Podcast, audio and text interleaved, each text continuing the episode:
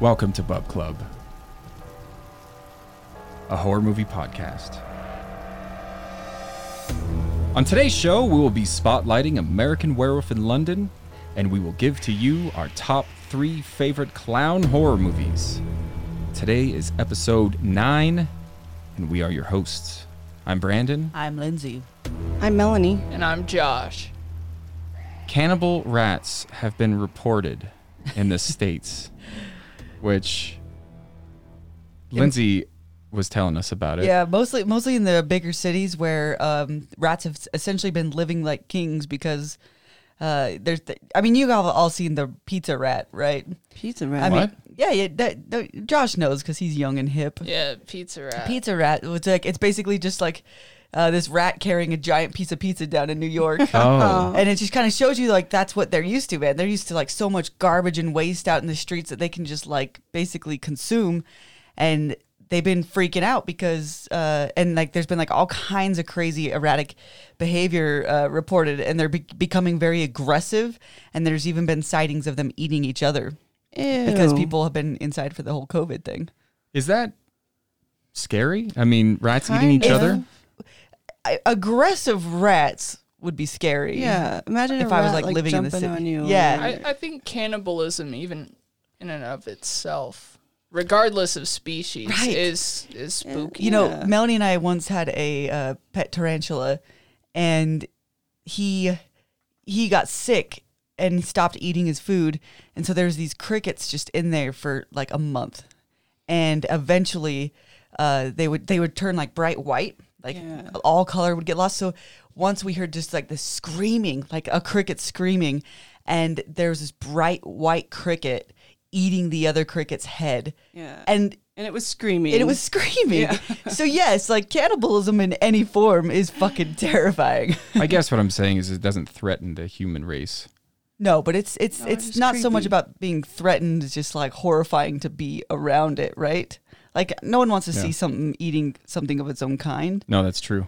yeah, eat I don't really some wa- other kind. Yeah, eat some other kind. That, I guess no one wants to see anything eating anything. alive. Period. I for don't the want to see something getting eaten alive. Yeah, but it, Screaming and thrashing. it does make it more disturbing for some reason that if it's like your own kind. Yeah, I I agree with that. I got some news, some horror news. So FX has officially given the go ahead to Ryan Murphy's proposed spinoff of American Horror Story. What? So Ryan Murphy had done Scream Queens and American Horror Story. He actually was doing um, an American crime story as well, but COVID 19 has stopped production on these, of course, right now. But they're saying, they're speculating that it might give him more time for the writers to create this new show. What's this new show? The spinoff of American Horror Story? American Horror Stories. What? That's true. So like a like a almost like a Tales from the Crypt type situation.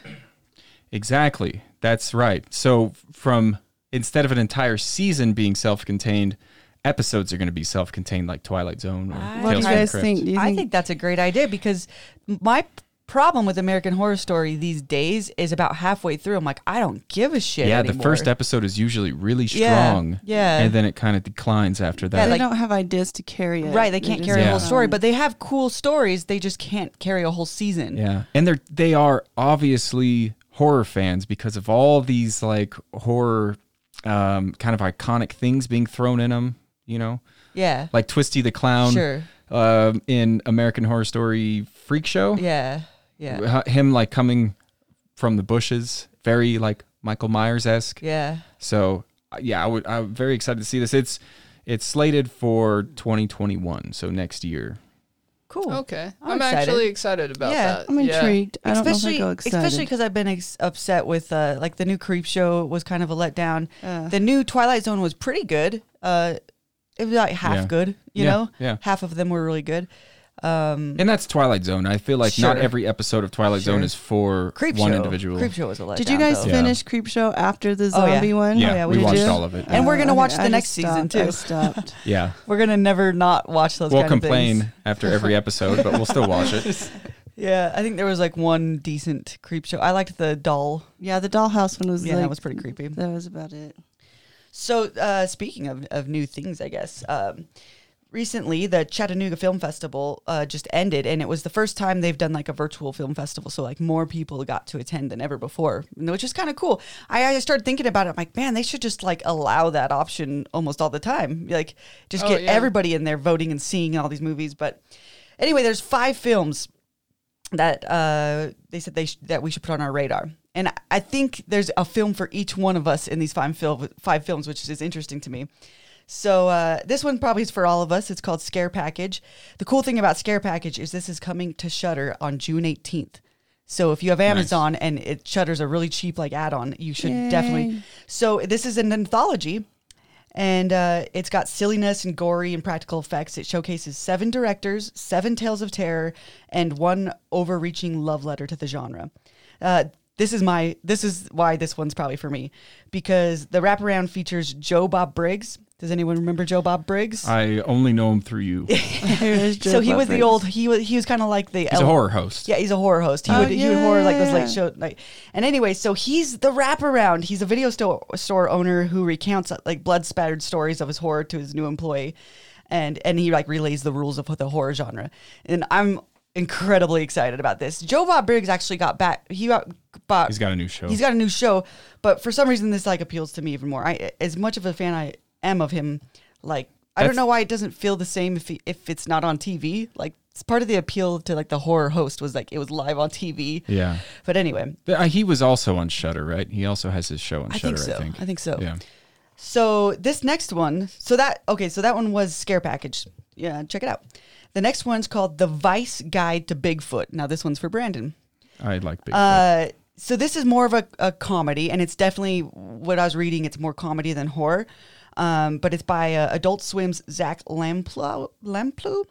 Uh, I know he's like edited a bunch of like uh, Adult Swim stuff, like Squidbillies, and, and I think he's done a, a couple. Of shows. I didn't I didn't read too much into it, but um, so this is just about a reporter who's assigned uh, like this clickbait project, um, which entails hunt, hunting Bigfoot in Appalachian Mountains, and uh, he's paired up with a popular cryptozoologist as as his as his guide, and then things just get really violent and weird.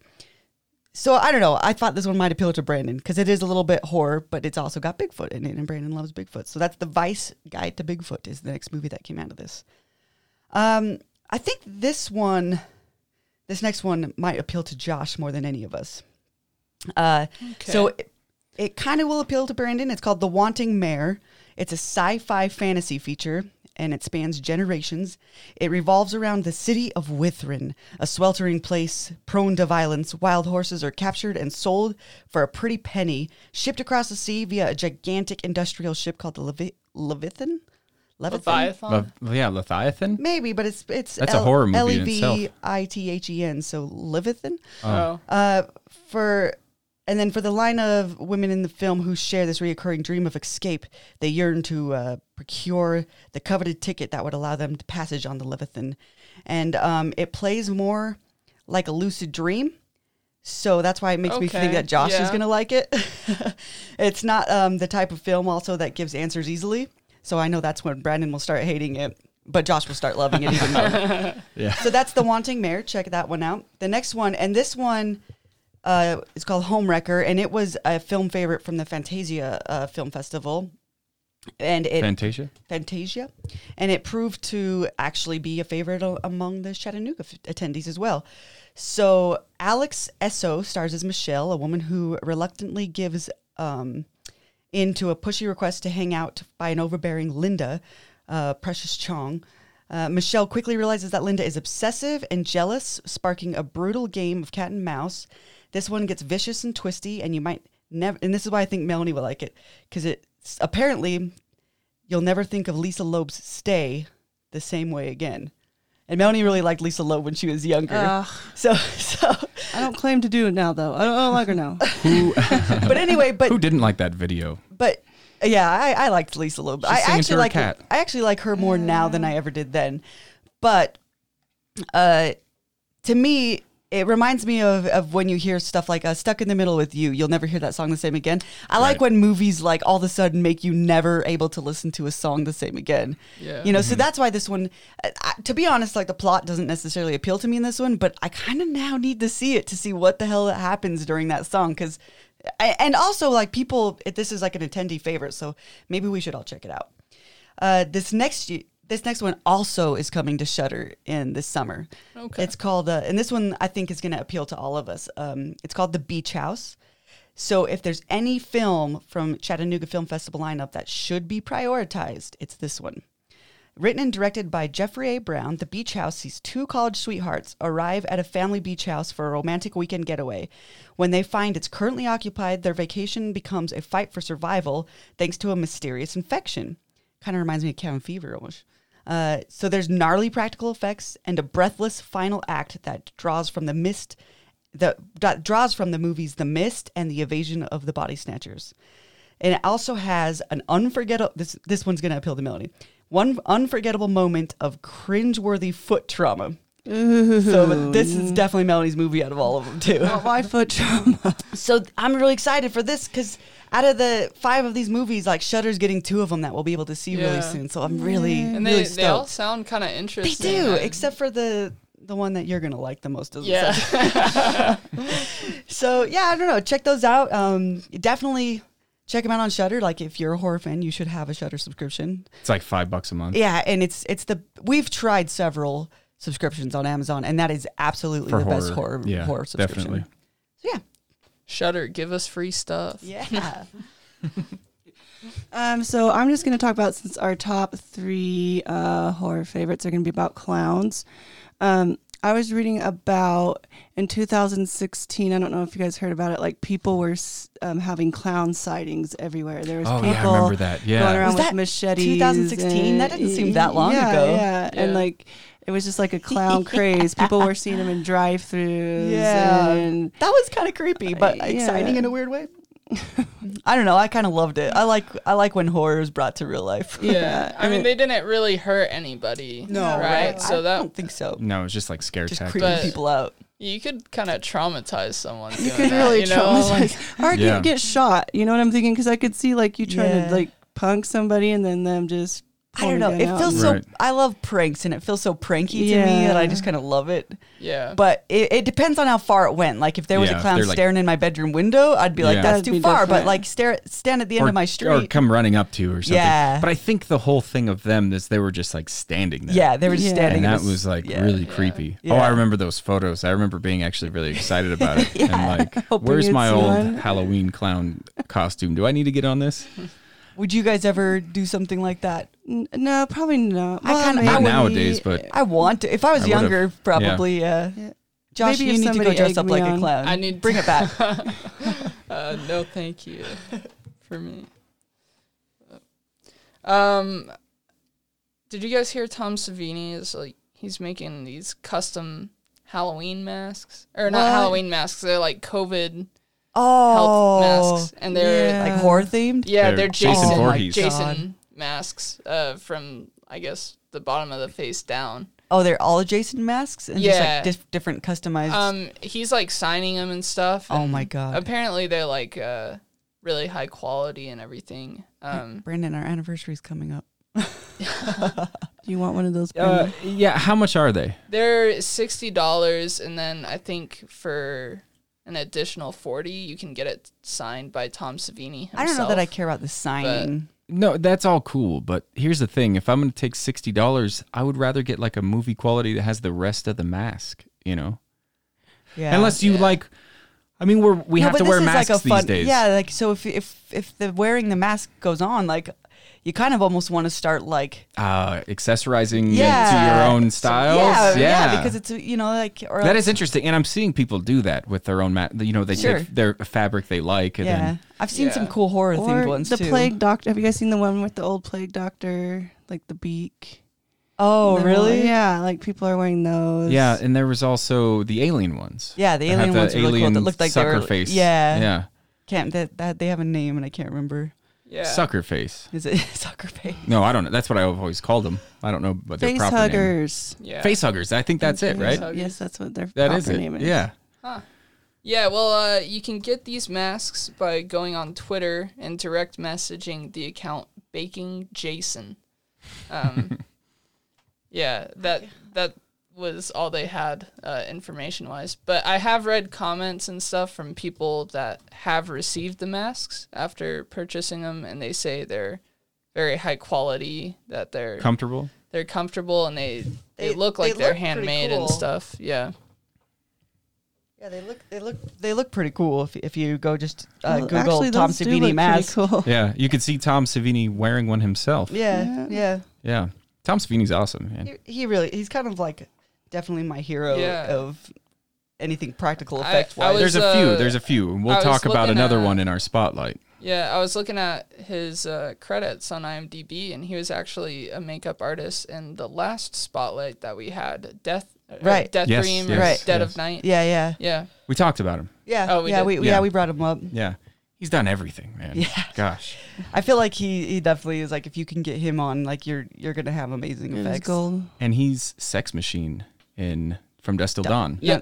He He's got is the- Sex Machine. Yeah. Oh, I He's didn't also know that. he also Yeah, is got one of the, the- the motorcycle penis gun. guys in Dawn of the Dead, right? Right, which he, him and his crew, his makeup crew, they were the makeup crew on, on that movie. Yeah. And they needed some ruffians, and they're like, well, the makeup crew kind of looks, Looks that like part. ruffians. So, yeah, but Tom Savini's a good actor, too, I think.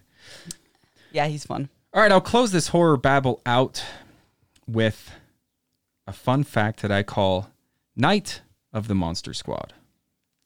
Fred Decker, if you're a horror fan, you would know that Fred Decker is the director of Monster Squad 1987, also the director of Night of the Creeps, in which um, Night of the Creeps was 1986. So it came out a year before Monster Squad.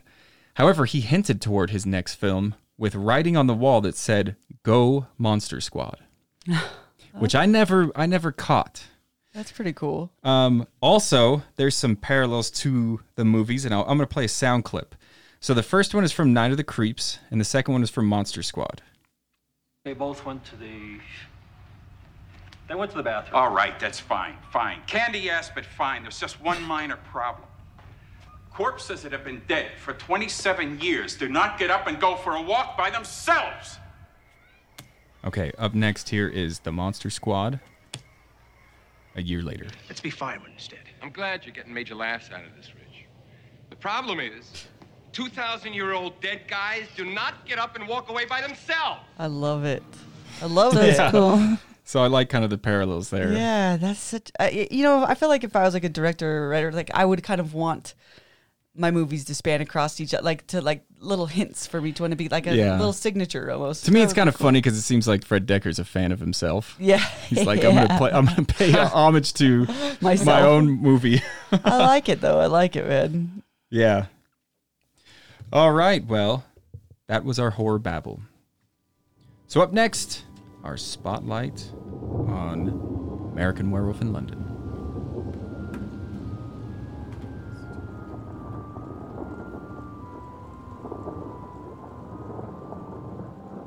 All right, American Werewolf in London, 1981, written and directed by John Landis, who up until this point was most famous for comedy movies, including the Kentucky Fried Movie in 1977, National Lampoon's Animal House 1978, and the Blues Brothers 1980. In fact, the poster was advertising the movie American Werewolf in London with this on the poster by the director of Animal House, in which a lot of people went thinking they were seeing a comedy, and it ended up walking out when they realized it was a horror movie. And speaking of the Blues Brothers, the production company wanted to cast Dan Aykroyd and John Belushi as the two friends, Oh, that wouldn't work. but Landis refused, urging that they needed fresh new faces for the roles. Who were these fresh faces? Well, one of them was Griffin Dunne, who plays the zombie friend, right? Mm-hmm. Who would later star in Martin Scorsese's 1985 comedy crime drama After Hours, and the lead singer dancer. This is um, the main character, David, was the lead singer dancer for the Be the Pepper ad campaign for Dr. Pepper. David Naughton, in which um, Landis saw him in this ad and wanted to cast him. Naughton actually was fired from Dr. Pepper because of his nude scenes in American Werewolf in London. Aw. But David Naughton has done well with 92 acting credits on IMDb and is in the studio with us right now. Welcome, David. No, he's not. he that would have been lying if I said he'd done well if he was sitting with us. I don't know. Bub Club is getting pretty big. Yeah, we have 17 listeners now. Holy Ma- yeah. and only four of those are us. So it's hard to mention American Werewolf in London or AWIL. Does anybody call it that? No. No, American Werewolf in London, uh, without mentioning Rick Baker, who did the special effects makeup. And Rick Baker was waiting eight years for this project to be made, so long that he started to bring his ideas to The Howling, in which John Landis finally called him, said, I got the funding, we're going to do it. And he said, I'm already working on The Howling. And allegedly, John Landis yelled at him. and Rick Baker um, was loyal and he went back to him, leaving the howling in Rob Bottin's hands, his, his young protege? protege, Yeah. who eventually would do the thing. So, kind of Okay. really cool history in the making, you know? Like, yeah. would Rob Bonteen or Bottin have done the thing without him being Oh, left yeah. alone on the set of The Howling? Anyway, um, also Rick Baker won the special effects makeup uh, Academy Award for the first time ever because of the Elephant Man that came out a year before because it didn't get any kind of uh, critical acclaim for its makeup. So they invented um, an award just for this because of Elephant Man, and this was the first to win. Which is a really good first win because the special effects in this are pretty I spectacular. thought they Yeah. were amazing. So what's this about? If you've never seen it before, it's a classic werewolf tale, like very classic, I would Yeah. say, Definitely. in the way that uh, well, well, these two friends are American friends are backpacking through. Uh, I was going to say Europe, but it's not. It's um, England. It's London, right? Um, well, they're in England first, right? Uh, they're in. Um, Isn't London in England? yes, it is. um, They're so on they're, like the countryside. Yeah, there. they're, the countryside. like, they're not some- quite in London yet. Yeah. and they get attacked by a werewolf, which the villagers are denying, and he spends a lot of time in the hospital, and it goes from there. His dead friend comes back to see him, telling him of his curse and to take his own life, or there will be more victims. Well, and basically, the dead friend is like cursed to walk the earth until the bloodline is is cut, and he's the last Yeah. one, right? right. So that's like such an interesting plot point to me. You know, what's interesting about this movie is before I had actually never seen this movie until Brandon and I had gotten together because I somehow saw American Werewolf in Paris first, and I was just like, I equated the two together for some reason. I was like, and American Paris was so terrible to me that I was just like, I'm done. And in fact, werewolf movies are not a genre that I like technically like They're not my favorite. well, because I don't think there's a lot of good ones out there.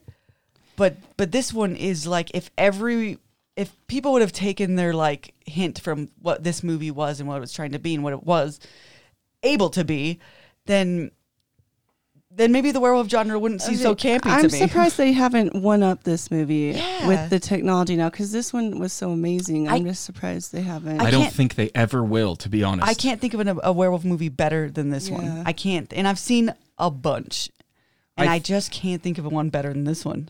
I think because the 80s was like the it was the it, it was like the um the pinnacle for special effects makeup, right? It had like reached its all-time highs in the 80s. And then the 90s brought us CGI, and we haven't really gone back. Now some uh, Some have, some yeah, some not in a still use way. practical effects, but how can you one up that transformation scene? Right. It still holds up today. right? Even with uh, your best CGI and stuff, like there's something so realistic and grody about that scene. Yeah. when his it hands hurts. and feet are growing, yeah, Yeah, it hurts to watch me out it. the most. Yeah. I I really like the old Wolfman, and I like the Hammer horror films of the Wolfman, and uh, that's the thing is that those were uh, they were like on two legs, and John Landis was very adamant about making this like a beast on on all fours, and that was pretty bold because that to my knowledge, had not been done yet. A werewolf on all fours. Right. I th- yeah, I think up until that point, it was always the two legged. Yeah. Yeah.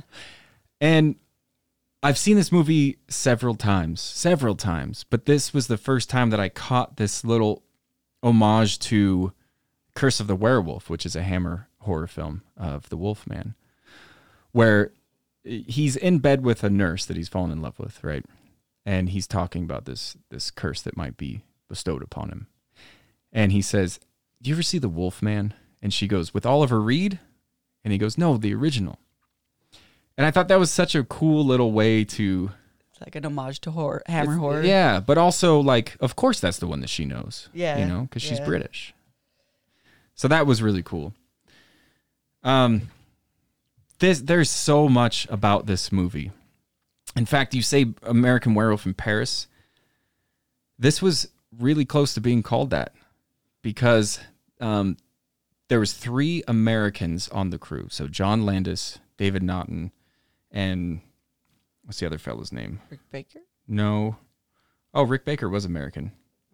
Griffin Dunne. So David Naughton, Griffin Dunne, and John Landis were trying to get work permits in London. And they were saying that they were going to give him two, but they're like the supporting role could be played. There's plenty of um, Americans out here that are that are uh, residences. And he said, "Well, maybe we'll just call the film American Werewolf in Paris." And then they gave him the working visa, or the not the working visa, the uh, uh, permit. So they almost took the production to Paris because they couldn't get one more working permit. I don't remember the Paris one. I know you said we went and saw Oh, it in yeah. the theater, but it wasn't It's even bad. memorable to memorable. I don't know. It, I'm I'm pretty sure it's like a happy ending one too. Which Really? like yeah, if you've seen this movie, there there's no happy ending in this movie. Yeah, I really liked uh, this movie and the ending, especially that there's this huge car pileup. yeah. Yeah. I mean, as far as like car accident scenes go in movies, this was one of the best I've ever seen. It was just car after car Yeah. after car, and the impacts were just It's just So mayhem. sudden. It's just mayhem. And like, of course, that's what would happen Yeah. if a werewolf was unleashed in Piccadilly Circus, is Yeah, where it's taking yeah. place. in the porn theater. Oh yeah, let's talk about that porn That because porn that was also done by. They filmed this to put in the movie, and they're in a, a, a porn theater, and it's it's got some comedy, man. Well, the whole movie's got comedy, man. That's that's another thing that makes this such a special movie. Is it's got this such a goofy tone, and and at the same time, it's like there's heartbreaking scenes in it, but like the goofy tone never leaves from to, from start to finish. Like even the ending when they just like. Bam, end, and then ba ba ba da ba da ba da ba ba doo ba da boo ba doo da doo da doo. Movie's- moo moo. This movie's short. It's an hour It and thirty-seven minutes long. Yeah, It feels even shorter because how captivating it is throughout the entire movie. right. I mean, you you you start with the guys, and what a way to establish their friendship by them having them just bullshit while Yeah. they're walking. You know, speaking of that walking scene, it that is truly a scary scene. oh, when, they leave the slaughtered when lamb. they leave the slaughtered lamb and and that wolf is like cir- circling them, like and and it feels really realistic. Like that feels like something that like their their tone and their like the way they're handling what's going on feels like how I would handle it if I was somebody like you almost wouldn't really believe it's going on. You're like, Let, let's just get back. Let's hurry and get back. And like, it, you know, you wouldn't be like running and screaming in that situation. You'd kind of just be like, what do we do? Right, Yeah. right. And you have no idea what's out there or what's and then you you're kind of like slowly realizing like this this thing is huge. This thing is scary and it's circling us. And man, like that scene just terrifies me. Lightning in a bottle, man, is what they captured. I think. Yeah. With the cinematography, the directing, the actors, you do not see the werewolf, but they could paint a picture of it from just their acting alone. Right. and right. because you don't see it they all you all you can see is what your imagination is doing while Right. they're describing what they're seeing Yeah. and they're trying to fool themselves saying like is that a sheepdog yeah, yeah. you know is that what is that yeah. And it sounds terrifying. Yeah. The sounds are like really menacing. and it gives you this sigh of relief while they're like they you know they you think that they've gotten away they're starting to even joke Yeah. nervously joke right, right. as one falls down and the other gets annihilated Yeah. and horrifically torn to Oh, yeah. pieces Yeah. While he's like screaming. when you kind of see the aftermath when he comes back from the dead essentially and you see what actually like how tore up he really got that's such like oh He man. runs away in fear, but then like the love of his friend brings him back. Right, To right. face a beast. right right But he comes back to his friend. which was what i'm saying like it feels really realistic to me like it feels like that's might be something i would do is just like run like oh my god and start running and then realize your friend's getting hurt and go back you know Yeah. no And and I uh that that storyline where he's the the surviving werewolf, Right. That that bloodline and that he has to die. He has to kill himself to save all these people that have died Right. from that werewolf bloodline. It's such an interesting premise, and it is like uh, knowing that you have to die right I don't know. It's almost a psychological horror aspect to it. He's having visions of his dead friend, and it's like, hey, man, you need to kill yourself. Like, Well, and not only That's that, one of the more interesting parts about this is like they're in that porn theater, and he sees, and all of a sudden, not only is his his his friend there now, but all of the victims of hi- him, all of his victims that from the night before. Yeah. And like some of them are pretty pissed at him, and some of them are just like, hey, you know, like you should kill yourself. But all of them are like coming up with ways to like have him kill himself. He's like, oh, geez, thanks everybody. And it's just like Yeah. such a silly but like interest. Just how, what interesting writing. Like just to think of that. Like, wouldn't it be cool if his victims could come back and and basically. Uh, like, and his friend again is like saying, No, that would be too painful. No, Right, he did it wrong. right, And right. Their friendship like is Yeah. spanning. Yeah, mm-hmm. and let's talk about the corpse friend. Because how quirky is he? he's so funny. Man. Yeah. he's so great. I mean, the first time you see him, he is gruesome. He's freshly cut open. Yeah. He's got that little dangly piece in his Yeah. neck that you can't stop Oh. looking at. yeah, And he just says, Can I have a piece of toast? and that's his first like opening line. yeah, yeah, and And for the most part, he's being very optimistic and Sure. kind of happy. And then he gets almost like this gothicness when he's like, There's a full moon coming. Yeah. You know, like he, he switches back and forth Yeah. When he's being serious with him. I like how he like uh, deteriorates more and more as the movie goes on. Oh too. yeah, you know, yeah. The so next time you see him, he's he's Well- uh, he's lost some color. you know what it makes me picture is like what's going on in his coffin, you know, and I just like Yeah, think oh, of yeah. him like laying, and I like how he like talks about his own funeral and how like a bunch of people showed up and he's he's happy that that And girl then- cried, and then his friend starts getting wrapped up in it. yeah, Like he's like, she jumped in the arms of who? What? You know, Yeah. like loses him, like the the situation for a minute, and goes resorts back to just like him being them being buddies, Well, right? And even in even when he's uh, turning and he's like in the most pain ever, he thinks of his friend. He's like, "I'm sorry, I called you a meatloaf." Yeah. and it, and it shows Mickey Mouse just standing Yeah, there, the that statue of so Mickey good. Mouse. I like the ending too because it was very abrupt. Oh yeah, almost, yeah. Those but are it like some of the best endings ever. Just Yeah. like boom, ended and eat it. Like here it is. What else do you need? You know, Yeah. do you need to see her like go No. about her life? no, No, you get you, you know, nobody's believing him. Everyone's Right. thinking he's crazy. Right. So they shoot this beast, and then they see that it was a you know a man that was turned into a beast, and Right. that's all that needs to be said. And I- and I like how it, it, it doesn't you know you don't need a silver bullet. It doesn't follow those tropes. It's just like and they, that's kind of like mentioned and there's like a laugh Right. about it. You know, like Yeah. no, no, because a bullet would kill you. Yeah. right. Right. yeah, no, it's it's super interesting and just fun. I I once saw a YouTube video. Like I, I just wanted to see the transformation scene one day, and I was just like, I just wanted to look it up on YouTube.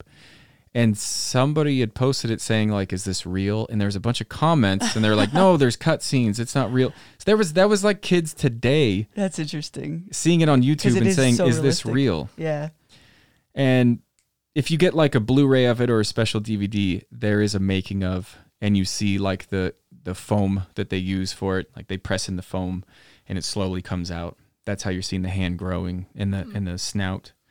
And Rick Baker was kind of upset at that the the face scene. Like they took so long to do it, right? And he only showed about seven seconds of it. And he was a little pissed until he watched it with the audience and saw how effective it was. yeah, yeah. You don't need to see to like prolong. Like it's it's a perfect transformation scene. It really is. And Rick Baker wanted to do it all in kind of like one shot. He thought that would be very effective, right? But John Landis was very adamant about um, honing in on certain body parts turning, right? Right. And he and he didn't want to do the the wipes, I think as they call it, the dissolves, like you've seen in previous Wolfman movies, where it would just dissolve over. Right, They would do makeup and then film, dissolve over. Right. Right. He was like, I want to see the transformation right. And for that to still hold up in 2020 is quite amazing. If you haven't seen this film, I would see it just for the transformation scene, Yeah. but I would be hard pressed to find somebody, especially a horror fan, that doesn't like this movie. The kill scenes too are actually scary. Like the subway scene and wh- when the wolf wolf's kind of like chasing him through the subway. For some reason, that that scene just terrifies me. And when you see him, you see the wolf's paws like slowly kind of come out, and you start seeing like the wolf. And and it's the first time you really see like the wolf in all of its glory. You know, like the whole shot of the entire wolf. No, you don't see the entire wolf. In the subway scene, you do. You see, you see, he falls down the stairs and the upper screen. You see half of the wolf coming. Okay. You never see the full wolf unless he's turning in the transformation scene, because how they do that is kind of a wheelbarrow thing. Like the guy um, had his arms in the front paws of the wolf and controlling the head. Somebody else is controlling the head, and he was just like walking while somebody else was lifting up his legs, and that's why it shows like from the torso up. But but even that, even seeing like like it's the first reveal um, of that's wha- not super quick. Right. And I don't know, it's just super menacing and super scary to me. Like he's just looking Yeah. down and there it is. And oh, ugh. And then at the end, he's just like chomping at people's ankles. Yeah. You know, that, yeah. Yeah. oh man. I like that. It was fun. Yeah. Yeah. Um, let's rate this. Okay. And I'll go first. And if you've listened to our first episode where we talk about our favorite horror movies of all time, this shouldn't be a surprise that I'm giving it a solid 10 out of 10 because this is my favorite horror movie of all time. I watched it as a kid. I grew up watching it. I've always owned some copy of it. I've owned a VHS, DVD, now a Steelbook Blu ray. And I've seen this so many times, but I'm always excited to watch it again, especially if I'm showing somebody for the first time. And it feels like a classic horror movie that still holds up and is just a romp. I I would also have to give it a 10 out of 10 and and specifically because there is no other werewolf movie like it. There's there's nothing better than this and how many years has it been? And there's truly nothing that like even really comes close to it. There's cool werewolf movies out there, but but nothing like this. Yeah, I'm gonna go ahead and give it a ten out of ten just because the transformation scene alone deserves a ten. I mean, it creeped me out, and it, I, I don't know. It's like you said, Brandon. It still holds up today. So Don't hate me, guys. um, no, I really like the movie. I think I would give it a strong seven. Out of 10. Seven? Yeah, I'm. so- Crucify this man. I know. I know. That's it. I, I think that's you know that's Um, still a high rating For Josh, it is. Yeah. yeah. Josh is our that's- Simon. um, have you given anything a 10 out of 10? Um, I don't think any spotlights so far. Okay. Um, Wow. So that's a. You should just We'll see. listen just to find out if Josh yeah, will ever will give anything Josh a 10 out of 10. Get a ten. Yeah. I I think it'll happen. Uh, Definitely. It's got to happen Yeah. one day. yeah. If it doesn't happen with this, it's not going to happen. No, I'm projecting. I'm sorry. I'm projecting. No worries. I did like the movie though, and I, I thought it was good. Um, Is there anything Yeah. you'd change about it? um, hmm.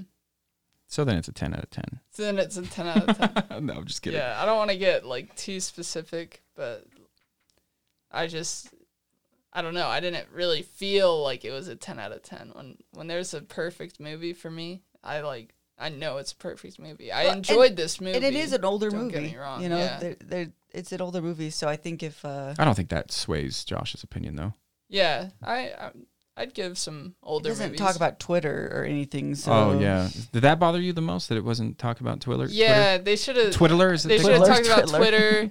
There weren't any like social media re- like references. It was a little dated, you know.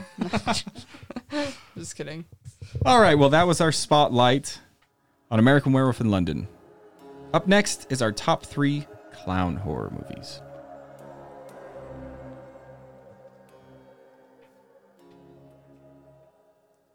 Coulrophobia is the official phobia of clowns. Cholera? Colra. cholera. Coulrophobia. Cholera. I always Are you a- guys afraid of clowns? I always had No. a I had a, a theory that people pretend to be afraid of clowns because it seems cool. Yeah. They don't Yeah. scare me. They don't like initially really creep me No, out. they're creepy, but I'm not like Yeah. afraid of clowns. But like I'm, I can be creeped out by them. Like Maybe a doll, a clown doll. Maybe a That's, figurine that's more maybe than more a clown. creepy, but Yeah. I understand the fear of clowns to an extent. Yeah. I There are also- these like there. I mean, we're introduced to them as children sometimes because Sure. they come to parties. but most kids like clowns. Yeah, but they're. I think you're not seeing their true face, and they're constantly smiling, and you know in their eyes that there's some sadness. Maybe Gacy clown. Gacy You know, clown would Gacy scare me. scares me. I, I'm Yeah, not that is like scary. clown fear depends on the context for me. Yeah. Like Context and the clown. like right? if I'm at a circus and I see a clown, I'm not gonna be like, "Oh, clown!" But if I'm at an alley in three in the morning, there's a clown I'm afraid of standing it. there, Yeah. and there's no circus around. Yeah, there's or it's no hal- not. Halloween. Josh is right. It's the context in which you see the Yeah, I mean, if a clown you- is stabbing me in the stomach, that's gonna scare me. Yeah. But if a clown is waving with a balloon, you know, it's I- not. Unless if he's I- standing in a lake. even if I just saw like a random clown walking down the street, it would creep me out. You know, like Would it creep you out if it was just absolutely in the day Just- randomly? Yes, like It wouldn't so creep me I like this was like a month ago. I was driving and I did see a guy just dressed like a clown walking down the street, and he didn't seem to have collected all of his sanity. Uh, maybe he was ICP. Those clowns scare me a little bit. Magnets. How did they work? No, that those Sorry. people are they got enough prejudice coming at them. We I don't feel need, we don't need to add to it. I just like that line good, in the song. good song. job standing up for the joke. Yeah. Whoop whoop. so we have a top three here, and this was uh, rather difficult. Yes. We like to think of ourselves as these podcasters that are doing research and watching movies so you don't have to, right? And we tried with this one. We tried to watch a lot of clown movies and there's there's not a lot of winners. No, there's few and far between. It's not a very. It's not like a genre that it's been taken very seriously. I think. Like so, you have like uh, some good ones, you have some really great ones, and then you have a bunch of just garbage. Yeah. and you know, I picked this because I, I, I like the idea of clown horror. For some reason that's always been appealing to me. Um, but I just didn't know it was going to be so much work. You didn't realize that Clownado would be a letdown. There is a movie called Clownado and Oh. Clownter guys. Clownter guys. Clownter Clownter guys. guys. The most upsetting thing about Clownado to me was like when I pictured Clownado when I first heard of it, I pictured like clowns in the tornado, like twirling around, like like, Sharknado. That's what I Tornado. think. Yeah. And like taking and it's just like the tornado people. just like makes them appear, and it's like a magical like mist of. Man, if they would have been in that tornado, we would have continued watching. Absolutely, I mean, because Yeah. that's hilarious. Imagine but them like all laughing with like little hatchets, taking pieces out of people. to me, that you know, could, that could be done in a way that Yeah. makes it good. Maybe at least funny. yeah, at least I don't know. fun. So warning, there's a lot of crossovers in this, but There's let's a lot of let's get into crossovers. it.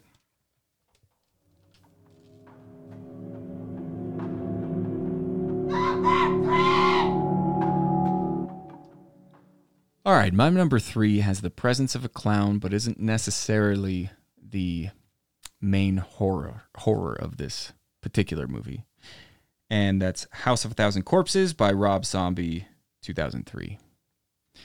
Now, The Devil's Rejects is more of a clown horror because Captain Spaulding has more presence in it. But he doesn't have this clown makeup on the whole time in that movie.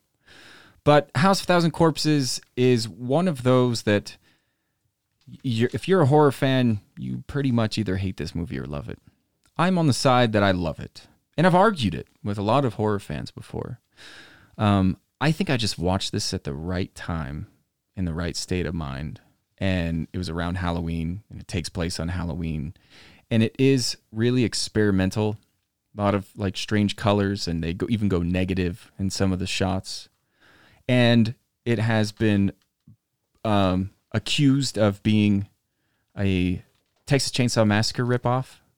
However, I see it more as a as an ode to Texas Chainsaw Massacre, but it is very close to. Pick up a hitchhiker. A hitchhiker takes him to a their their family of killers, and they get brutally killed. You know, if you were to break apart every horror movie, you could It's call like every- that's what I was something you could call say. everything I a rip off of everything. it- I mean, there's no chainsaw. There's no Chainsaw. chainsaw. yeah, it's not a blatant. I, rip-off, I don't no. I don't know that I agree with you where I I don't know that I would ever call this a clown clown horror movie like the the the very minor presence of Captain Spaulding in the beginning and the very minor presence of him at the end doesn't necessarily constitute a clown movie. But that being said, it does make me think of Cla- Captain Spaulding when I think of this movie. And I'm right in the middle of this. I I don't necessarily love nor hate this movie.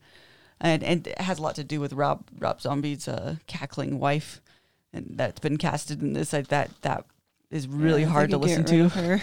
So, um, I mean, I have a House of Thousand Corpses shirt, and it's Captain Spaulding. Right. He right. is a like an iconic horror person now, and I would say that his presence in the beginning is rather strong. Yeah. and he's a very strong character. And how I looked at it is, if you do have a fear of clowns, this movie is going to ignite that Yeah. because he is scary. But he's also kind of friendly and whimsical. That's I was gonna say. You end up kind of liking him in Yeah, a you do. strange sort He's of way. one of At the least more I did. likable ones. Yeah. And then, spoiler alert, you find out that he's part of the family. Right. I mean, you find that out at the end, but also when you watch I can Devil's think you can kind of deduce that though. In the I don't know. At least I did in the beginning. Right. He's in the area. He's telling kids where to go. he's killing He's people. creepy. he's got a. Uh, uh, the murder ride is awesome. Yes. I just want to go on that. Yeah. And they actually made that for the movie. And it was like something that they were really being pushed through. That's fun. Yeah. And it was all based on actual serial killers, except for Dr. Satan, obviously. Right. So that's why it's my number three House of a Thousand Corpses. So, like Rest Brandon, in peace, Sid Haig. like He's Bran- the man. like Brandon said, we were uh, we were watching a lot of clown movies, and one of them that I found in this, and I and I actually switched out my number three for this one, is called The Last Circus. Uh, now this this was made in uh, 2017, I believe. No, I'm sorry, 2010. 2010, and it's it's a foreign film. It comes from Spain slash. It's like a Spain slash French foreign film almost. Uh, directed by Alex de la Iglesia, also written by him. So, I think you're gonna. I think you're gonna know if you this movie's for you within like the first 20 minutes of this movie, or maybe even the first 10. So it it has one of my favorite opening scenes. I think of like any, especially clown horror movie, where there's a there's a clown and he's in he's a happy clown. He's in the middle of this performance, and this uh, this militia comes in and recruits all the clowns for uh, this the civil war that's going on. And so they just basically they take these clowns, they force them outside, they hand them all kinds of random weapons, and they they're like, "Here, go fight." And the, the clowns even there's a st- scene where he's like, "Should I change my clothes?" He's like, "No, man, that's gonna scare the shit out of him seeing a clown coming at him with a machete." And these clowns actually take out like an entire platoon. However, they are captured, and and this happy clown, um, the main guy we're following at this point, he's made like this war prisoner, and he has a son, and the son at one point comes to to get revenge essentially, and basically try to free his father, and in the midst of that, he like takes out this general's eye, but his, father dies, and and essentially the father's like, you will go on to be a clown, but you're going to be a sad clown because you're going to live through so much tragedy. In fact, the only way that you can be a happy clown is to get revenge. So then, like you know, fast forward to, you know, years later, this guy's grown up and he he joins this circus, and uh, he falls in love with this like trapeze trapeze artist. Is it? Yeah. and uh, he and she's married to this like crazy abusive dude. However, she kind of is like into it, and it's it's very it's a very weird like dynamic. Yeah, I She can't- says like at some point in the movie that like he she's seen a side of him that the world has never seen. Right. Only her, and she loved that part. Well, of and him, she's so. kind of like into like the sadistic part of the relationship too. Like she's kind of She into S and M. kind of like she like basically there's this like insinuation that she actually really likes the abuse in some weird way but it also terrifies her but anyway so he falls in love with this girl and she kind of knows what she's doing she's like toying with him definitely and she's go and she like kind of likes him too but uh she just goes back and forth between these guys to the point where she just drives him insane absolutely insane and he goes insane and he he beats the shit out of her lover Oh, just yeah. beats the road and like fucks his face up like beyond all and it's like that's hor- she he basically creates a monster out of this guy that's kind of already a monster but he makes him like match his insides right yeah. and then he goes on the run because of this he runs into the guy that he stabbed his eye out like years ago. This general who ends up kidnapping him, which makes this guy more insane because he treats him like an animal. Oh yeah. And it, and the reason why I'm getting telling you all this, I'm trying to get to this point where when he finally goes insane, he decides to basically tr- permanently transform himself into a clown. And he splash Oh, he splashes like this acid on his face and it burns it white. And he oh. takes a iron, a hot like clothes iron, and he p- puts it against his yeah. cheeks to make them red and burnt Oh. red and his lips. And anyway, it ends up being one of my favorite like looking clowns uh, of all time and i almost want to like do this for halloween one time and Yeah, he's just that is cool when he goes looking. insane he kind of like he like reaps ha- wreaks havoc upon the town and he goes out with machine guns and just like shooting things and You could just see a still of him on IMDb. If yeah, you go through the pictures. Yeah, go check it out and just like find through the pictures and find this. He he finds like this Pope's outfit for some reason like the guy has, and he like sews this outfit together. So he's got like this Pope like religious like looking outfit on, and he's just like, and his face is just like deformed The and filmmakers creepy. must have seen your uncle dressed as a clown priest to get this idea. Maybe. we all dressed as clowns one year, and, Yeah. and Uncle Scabin dressed as a priest clown because we couldn't find any clown outfits because it was like day of Halloween. you know I love this movie though. It's it's really layered and it's and it's a little it's quirky. Like if you don't like the quirkiness, but it doesn't really turn into a, a horror movie until about halfway through, really, when like all the horrific stuff really starts happening. But uh it doesn't end happy. And there's there's also one of my favorite things is there's there's the equivalent of like if you've ever seen Do- Toy Story, there's like the equivalent of the Duke Kaboom character. Uh, he's like this motorcycle. Yeah, he's like this motorcycle guy, and he can never quite uh, land Oh yeah. and he's throughout the whole movie he's just like always like trying out his new nitro so it's like there'll be like a, a scene being filmed and randomly you see this guy flying through the air and like running into the wall and it's just like it's super goofy and super fun and i was like out of all the crappy like clown movies we kind of had to sift through i was like oh my god man maybe that's why i like this one so much too because it's just like almost a, a breath of fresh air because Right. because it was like I I think to make a good, good clown movie, like you have to take the genre seriously. It- Yeah. for the most part. I mean, there is other movies that don't and they work, but for this day and age, for me at least, like not every clown movie can just be like this kind of like, uh, whatever. We're just making clown movies. Who cares? Dress a bunch, a bunch of cl- scary guys up. But Yeah. I don't know. This one worked for me, man. I, This- I really liked it. this was my number three as well, and uh, I mean, even though the the clowns they do some very atrocious things in this movie, this movie kind of made me empathize with clowns a little yeah. bit. so It's is there like more than one evil clown then? Kind of because Yeah. it's the a, it's like a love triangle, and they're kind of competing for this well, and- trapeze artist the whole time. Right, and and that's the other interesting part about it. So the abusive clown guy, he's the happy clown, and he like children love him. He's really good at it. He makes people laugh.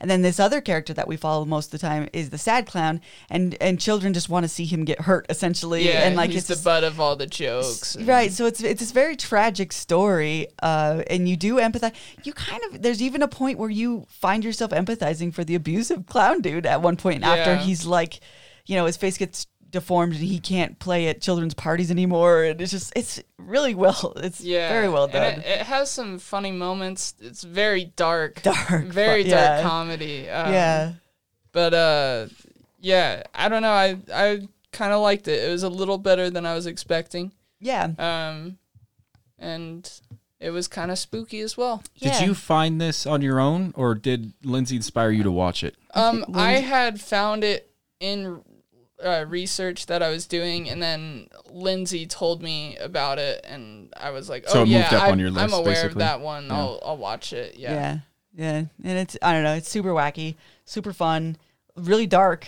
Uh, just again though, just the go watch it just for the scene where you see this guy transform himself like permanently to a clown. Like you, you kind of are screaming at him like, "What are you doing?" But he's like, like he's just lost his mind. Yeah. he's just lost his mind. Super, super fun. So that is why it's my number three and Josh's number three. Yeah. The The, Last Last, Circus. Circus. Oh, whoa, you guys nailed it. All right. Um, my number three is Killer Clowns from Outer Space. Um, I don't know if anyone else has that on their list. Yeah, so this was going to be my number three, Okay. and and I switched this out.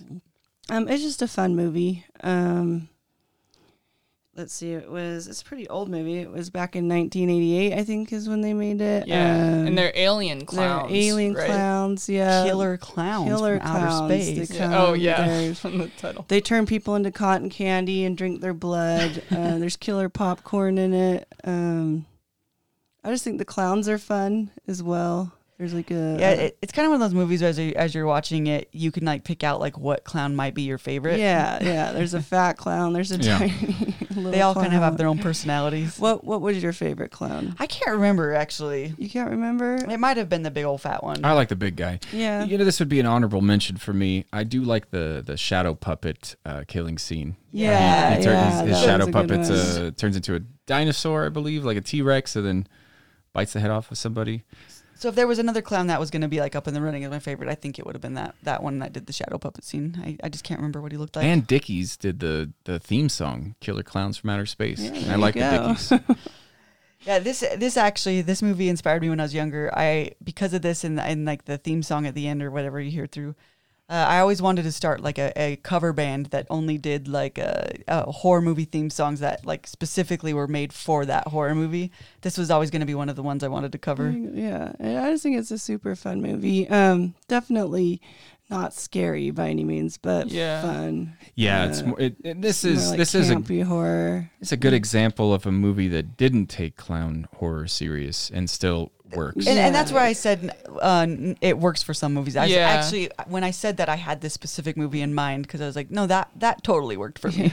It Yeah. was it was fun and it's it's creative. You know, they had the shadow puppet killings. Yeah. Their There's a lot of Their- Killer uh, popcorn is always fun. their spaceship looks like a circus tent. Yeah. You Yeah. know, like it's just they have kind to of pop silly the clown's fun. nose at the end to kill it. Um, Yeah. Oh, I gave way too much, but no, it's just kind of fun, and that's why I picked Killer Clowns from Outer Space is my number three.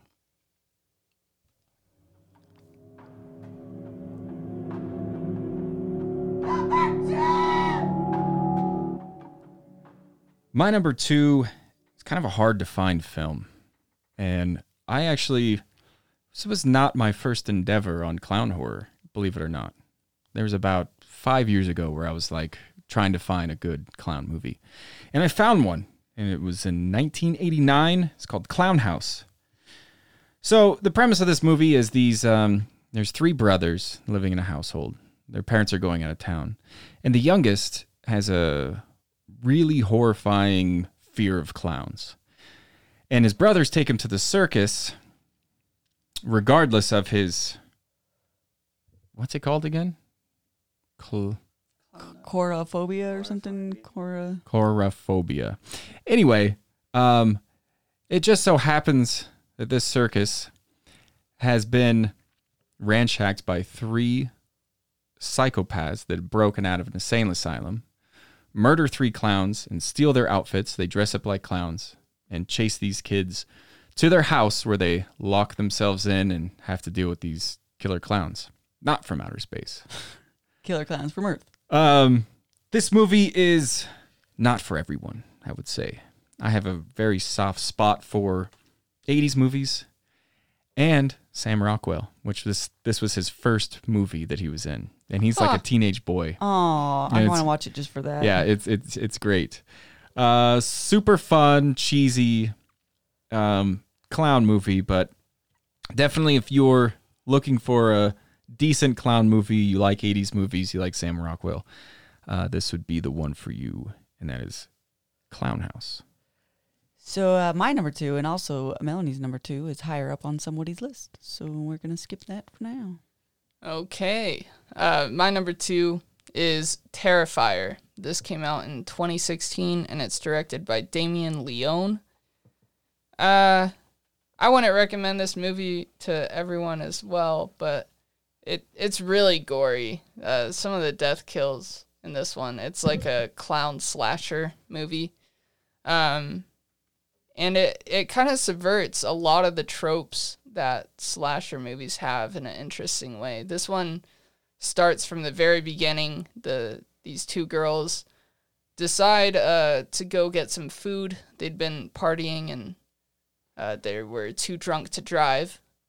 And then this clown starts stalking them Oof. from like the, the very beginning. They go and sit in a restaurant and he just gets like a table right across from him and just stares at him the whole time, like while they're eating. Um, and then, yeah, I don't want to give uh, too much away from there, but the connection is made between the killer and the characters like five minutes into the movie, and then he's just like there, not doing anything, just staring at him, being really creepy. And I thought that was really interesting. You know, th- this one like appeared on a lot of like top, like you know, w- to do some of the research for this, we we did a lot of like what are the top clown movies, and this one was like over and It over. on- always appeared. Yeah, Yeah. in everyone I looked at. I definitely, I almost, I almost watched this one. I, I wish I would have had the time because it sounds like something that I want to watch. Yeah, um, and it's uh, it's pretty interesting. I I liked it. They're making a sequel. It's Oh. in filming right now, but this could be one of those uh, Jason or Interesting. Oh yeah, Freddy like a Krueger, new like new a franchise. new Okay. All right. franchise. Well, now I have to for- watch yeah, it. that'd be interesting films. actually, because how many? I don't know. It's been a while since Yeah. we've had a new franchise. Yeah, I I've been meaning to check this out too because uh, a lot of people do like it. It ha- does definitely has a cult following. Yeah. But I get this confused with um, All's Hallows All Hallows Eve Oh, okay. because the the clowns look very similar, and I tried watching that one and I, I couldn't get into it. Yeah. So that's why I never checked this out, but I definitely want to. this movie definitely has its issues. There there is some pacing trouble, especially towards the end. I was like like at the end after they're in a morgue. Oh Here's yeah, the the the All Hall- All Hallows Eve looks just The like clown him. looks Yeah, very similar, right? even to like the teeth. Yeah. like he has like all the gunk and stuff in there. But uh, I thought it it had a lot of heart and was worth checking out. And I think now that they're they have a following and they're making more, might get more streamlined. Sure. More probably money. improve as it goes on. That's all you really need with a movie is a lot of heart, and it could get you a long way. Yeah. So that is my number two, Terrifier.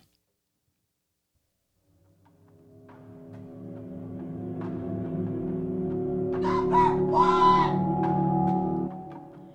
All right, my number one is Melanie and Lindsay's number two, and that is Clown from 2014, uh, directed by Jon Watts, written by Jon Watts and Christopher Ford, and produced by Eli Roth. Oh, I didn't. I don't remember. I don't. I guess I forgot that Eli Roth produced this. Do you know who Jon Watts is? I don't. Recently, he did Spider Man Homecoming. Oh no way. Spider-Man Far From Home and the upcoming Okay. 2021, I believe the new Spider-Man. Yeah. He got the Spider-Man franchise. Right. Nice. Nice. He also did uh, Cop Car oh. with Kevin Bacon. Um, but this is this this movie is basically it takes like the clown and makes it almost like a werewolf That's what I was lore. gonna say. It's a Yeah, and it's definitely clown- werewolfy. were-clown. Yeah, he It's like a turns into were-clown. And he, And a he demon. finds he finds and that's what clowns are in this movie is like an ancient demon. Right. Um, and I find that very fascinating. Also, so he finds this clown outfit that's not just a clown outfit; it is like this cursed outfit that will Right. that ha- basically has a like a demon in it. It'll it'll turn you into the demon. And Yeah. his and his kids had a birthday party where the clown like Doesn't show up. doesn't show up. Right. So drunk he or something. he puts on the wig, the nose, the outfit comes out, saves the day. Then he can't take off the nose. This movie made And me the so hair. claustrophobic. Yeah. it made me so That's a good word claustrophobic. Oh yeah, yeah, because he couldn't get out of that nose, Yes. right? That nose, The like- and his the wife is trying to help outfit, him yeah. pull it off, and the outfit's just like getting tighter and tighter. Yeah, it would just, and she pulls it off. She pulls it off. and gives him one of the coolest clown noses ever, which is just like the tip of his nose cut off. yeah. So he still has a red nose, yeah. but it's like gruesome. It is gruesome. And then and he just trying to- slowly turns into this beast that has to feed on children. a certain amount of children, Yeah. right? Like yeah, that's the interesting. He'll he'll go back to normal if he After can he's feed killed, on like, like, eight five- children or so. something I can't yeah. remember how many. And I never thought that you could turn a pl- a playhouse into such a horrific place. I know. Yeah, yeah. but Yeah, it um, doesn't pull any punches with the children killing. yeah, such a great movie. Josh, did you get a chance to check this out? No, I uh I was Oh, this- this- planning to. This I is wonder if it would a have made your list. It you should still just yeah. see it because Yeah. it's it is that- obviously it's not my number one, so it's definitely my favorite. Personally, my favorite clown movie that has come out, and it takes it super serious to the Yes. other side of serious, Yes. where they actually create this whole lore for it. Yeah. and it's believable. It is, and it's it's just cool. It, I think I can't remember that, but when this first came out, we saw like the preview for it. I think, and we were like in, we were like, we have to see this. And I, for some reason, I have this memory of like having to watch it on my computer or like YouTube or something. There was some weird thing of it You coming. did out. that because for some reason it was released on YouTube and it hadn't even been released yet. right? And I found it and I was like, oh my gosh, this is going to go away, which it did. I sent it to Melanie. Yeah, I I- watched it yeah. On YouTube. I messaged it to Melanie. I was like, check this out. This is small window of time. It's probably going to go away. Right. So that- that's why we watched what- it on it your like computer. full quality and everything? It was HD. Yeah, oh, was nice. good. So Yeah. someone someone leaked it. Someone leaked it and then I, I think it was like a few days later got taken off. Well, and I loved it to the point that when this finally did become available on VOD, like I, I believe we bought it right away. I was going to say, we still supported the film. Yeah, we bought it even right away and watched it again because it it really is a terrifying clown movie. Yeah. In so many different ways. Like, you know, you're you're ter- you start by becoming like terrified for this guy and then you slowly become terrified of this guy. And it's just such a cool trope. Like I I really haven't like what a cool idea. Like, you know, and and it seems like silly like oh, he's like transforms into this clown, but the way they do it, like to work demons and almost like a werewolf type situation into all of this is just super fun. In a, in a, t- but in a terrifying way. Like it, it's exciting, I guess. Not maybe not fun's not the right word, but exciting in a weird way. There's something about it that does feel fun. I think it's the lore does. part. Maybe the lore part. Yeah, and you know, I didn't realize until I researched this that that Jon Watts got the Spider-Man franchise. But if you've seen the second one, um, which I guess small spoiler alert, but Mysterio um, creates some visions for Spider-Man, and that that segment is straight up horror. Yeah. Yeah. And it's and I remember watching it, just going like, "This is a horror scene," Yeah. and it all came together when I was like, "Oh my gosh, it's the guy that did Clown." I, I love too that um he finds the guy that has kind of like been through this before. Oh yeah, He was yeah. his brother, right? Yeah, he- his brother was Not the his clown. brother, but he finds a guy whose brother was the clown. That's yeah. what Melanie said. Yeah. Um, and uh, and yeah, he he kind of he sees like uh, old film footage of of what this guy kind of had to do, and it kind of comes to light that like this guy had fed the exact number of children to his brother in order to cure him, right? Yeah, yeah. And so you kind of think like, okay, well, this is gonna have to happen to to this guy. I mean, not to spoil it, but I guess we we did say that you know we are we are gonna have spoilers when we talk about this, uh, our top threes.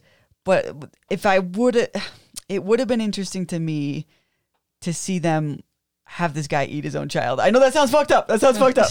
yeah. But it would have been it would have made the movie so I- much more terrifying. I, I wouldn't I, wish. I wish they would have went there because I think it. Yeah, I agree with Lindsay. It would have taken it to like this whole It's a new whole new level. horrifying level, Yeah, right? Yeah, Because you really think it's going there. I thought it was going to. Yeah, it does. It it it it wants you to think that. Yeah. I'm glad it didn't. It- Yeah. It didn't need to go to that level. I- No, I wanted it to it so would have been bad. intense. it would have been like, I can't believe they went there. Well, anyway, that's my number one, 2014's Clown. So my number one, and this is also Melanie's number one. uh, it's the new. It's Josh's It. number And one I as think well. mine Is yeah, it's a three-way oh, crossover. three-way number one. It's the new it, and so I'll, I'll try to split this up evenly. So I'm not just hogging it since I'm just talking first. Made in 2017, chapter one specifically. I just so the interesting thing is is when the older uh, made for TV it was out there. I actually preferred the first one as well. I just think there's something really interesting about these little kids fight. More interesting to me to have these little kids fighting this like space alien thing than it is to have the adults come back and fight it. I, it's scarier for some reason when the kids are battling. Like people are not believing the and the town's like kind of possessed in a way where they're not really going to be taking these kids serious. Like even the parents like who've lost a kid are just like. I don't know. They're like almost have forgotten about it. The you know? adults have all kind of checked out, which leaves these kids kind of alone or on Yeah. their own. Well, yeah, according to the You know? book, right, the the parents are kind of possessed as Right, well, right. and they're like kind of possessed in the way to like turn a blind eye. right. the whole town is, yeah. and I, I don't know i just i thought i thought this was so the kid act the kid actors in this like make the movie it's it's funny where it needs to be terrifying where it needs to be and I like the new Pennywise. Like I think this Pennywise is way more scarier than the who was it? The Tim um Curry. Tim Curry, the original like New York like hey uh, he had that heavy New York accent and it's just kind of weird for a clown uh living in this small town to have this like weird New York accent. I don't know. I'm to me it, the way they Georgie, get in the cloud. Yeah, hey, get in the car, Georgie. Get in the car, Georgie. Have a, have a stogie. this the Pennywise in this like the the reveal of him like he looks like an alien hiding in a clown's body. Oh yeah. You know? Well, and he can transform into all these different Yeah. scary looking Yeah. yeah. creatures, depending on like what the child is scared of. and I don't know that this such a strong such a strong movie for, for like I mean, Yeah. when I knew it was like going to be remade I I was like because this the old one was pretty good but it had its problems and I was like but this is such a good story it this is a perfect example of a movie that needs to be remade Yeah. and man did they hit it out of the park with this chapter 1 Oh, I, they did a great job. I love how, um, and I mean, I guess this applies more to the book than the movie's writing. Uh, but they decided to include it, I guess. But uh, just how he taps into their trauma and, and their home Right. life and is able to Right. to make them feel these horrifying things. And so, like as you learn more about these characters, you're almost traumatized with them right and uh, I especially liked the scene when they were in the garage with the projector going through Yes, the slideshows, and then he kind of like comes out. Oh, I I- just I thought that was the freakiest. I identify with the germaphobe more. like that would be my total fear. The- right the there, library. libra- Oh the yeah, Yeah, library yeah. scene got me, man. That oh my god, just the headless like soldier kid or what? Oh my god, you so know, the, so the first one is like very beloved b- by a lot of people, and rewatching it, I think it's a little outdated. I think that it has, you mean the first like the first the original made for TV Yeah. one? Yeah, yeah. Yeah. and it was a, it was um, it was not a two parter. It was a mini series. But it was a two-parter miniseries. Was it? Yeah, it was. Right. I don't They- think there was the any like the pause. I mean, it just played on TV like episodes. Oh, I, I don't. I maybe remember don't it playing remember. as one part and then the next part, but maybe I'm wrong there. I could be wrong. I thought it was. I mean, I- I think that we think it's two parts because it like came out as like a double Maybe, VHS. perhaps. Yeah, we wouldn't know, but but that's something we could look up. But anyway, uh, you know, I think w- one thing that this newer movie does that the older stuff didn't do was it really brings more of the book into the movie than Yeah. than the first one did. Where they're you know, like in the first one, you don't really see that the town, that older people are like possessed, and, and this one like uh, sheds more light on that a lot, a lot better than the than the older one ever did. Yeah, and I just I like the characters. I think they did so well picking all those kids. They're just perfect Yeah. together. Yeah. Um, the, I'll be honest, the second half wasn't my favorite, but this first one, Yeah, I, I got I loved watching the second half in the theater, and then you know I, it was one of those ones that I came back and and watched again after I bought it at home, and I was like, oh man, they really kind of missed they missed some. they missed. I don't know, they it not qu- didn't quite work as well. The scary scenes weren't quite as they were a little more like sillier than anything, except for the old lady scene was pretty terrifying. Yeah, yeah. No, there there was a good were there were some good moments in the second one, but there was there was also some like questionable The scenes. yeah. ending, the ending is rough. The Yeah. ending is very rough. You know, just like bully him to. Yeah, it's like that's it, huh? Yeah, there's like one scene where the guy gets thrown up on the germaphobe Yeah, guy, I and it starts playing that. that like happy music. I kind of liked that actually. know. really, That I was- that just, worked for it, me. It really took me out of Like, the moment where me- I was like, "What?" that that worked for me because I'm just a big fan of like inappropriate like songs where they shouldn't Yeah. be, especially in horror movies. So you were right. It is a two part miniseries. That's that's what I thought. they That's- almost broke it up into three parts. That's how I remember I was watching it as a kid. Yeah, and it I, was in I two could parts. remember it pretty clearly when I was a kid. Yeah. so. So anyway, I I don't know. I think they did such a good job, and they really, to to me, like everything that I want used to like want out of the first one because it had some like it had some pretty like creepy little scenes in the original uh, first parter. Um, this just brought like just nailed it, man. Some of those creepy interactions with the clowns and the kids, especially like on their own and stuff, just nailed it. And and it's so much more creepy. The clown's like way more creepy the clown to me. is way more creepy. you know, some people oh. didn't like his teeth, or there was like, and I was just like, I don't know how you could look at old Tim Curry Pennywise can't and this compare new. Skarsgård Pennywise and say that the old one is like Yeah. scarier to you because he's just like a short man in a costume. you Yeah, know? not even with close. some teeth, maybe. That was like the scariest part about Tim Curry's Pennywise was like he had like those Well, sharp teeth, right? Yeah, well then, but you looked at it today and it's almost silly. It seeing is that silly. scene. It, Brandon and I, not before these new ones came out, we went and watched the old ones, and and we were like laughing at parts, and not in a good way. And this new one's rated R. right, right, That and that was that's that And it wasn't on definitely helped. TV. Yeah, yeah. So anyway, that's why uh, it is all of our number ones. Whoop, whoop. Yeah. Chapter I think one, this is a historic Bub Club It It moment. is. or we, We just never couldn't find before we couldn't find enough good clown There's not movies. enough clown movies. This this uh, would have made my list, but I, I have this rule about my lists where uh, they need to be out for a while uh, to have staying power. But this this one, if we made this list again, which we probably never will revisit, but if we did in a couple years, I think this would make it. Um, that would be an honorable mention of mine. Another one would be Mockingbird. Um, Mockingbird. The reason why I didn't include it in the list because I actually really like this movie. Um, it's a found footage movie done in a way where it, the, these cameras are sent out to random people, and when they open it, it's a camera and it's recording, and they just tell them to keep recording, and they follow instructions. One of the guy's instructions is to turn himself into a clown, and like that, it's a horror movie with a clown in it. Okay. So he's not really the horror part. He's actually the comic relief, and his segments in it are my favorite. It's what makes the movie for me. Um, and it was done by the same guy that did The Strangers, so I was like very interested in, in seeing that because I like The Strangers. So Mockingbird would be a uh, honorable mention of mine. I don't think you guys have any honorable mentions, right? No, you guys really. touched on I think I Clownado. would've- Just kidding. Clownado. Yeah, this was a rough one. Yeah. I want. I would. I. I want. I am very open for I this want genre. to like clown movies. I. I Yeah. want there to Yeah, be that's more what I'm- good ones. I'm That's what I'm waiting. saying. I, I I love the idea of clown Yeah. movies. Do you think they could go full bar though with a clown movie and make Yeah. it creepy? Yeah, I Oh, mean they yeah. did with clown. Yes, They, I- did with did. it. Yeah, Yeah, clown's true, true. relatively new, and and clown was completely like original. You know, nothing. It had was.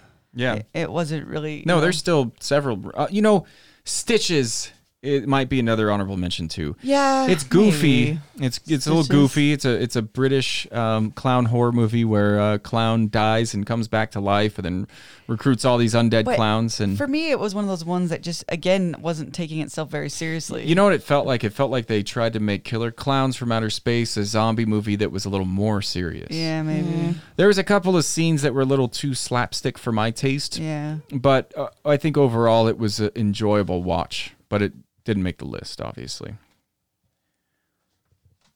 Okay, so that's our show. Thanks for listening. Hey, if you want to cue in on your top threes, go ahead and email us at bubclub at gmail.com. Bubclubpodcast at gmail.com to be exact. And tell us what your three favorite clown horror movies are. We would like to thank Kirsten Adams for designing our logo. You can find Kirsten's art at Kat Coffee, that's K A T C O F F E E, on Instagram. And you can find us on social media Instagram and Facebook under Bub Club Podcast. We will see you next time.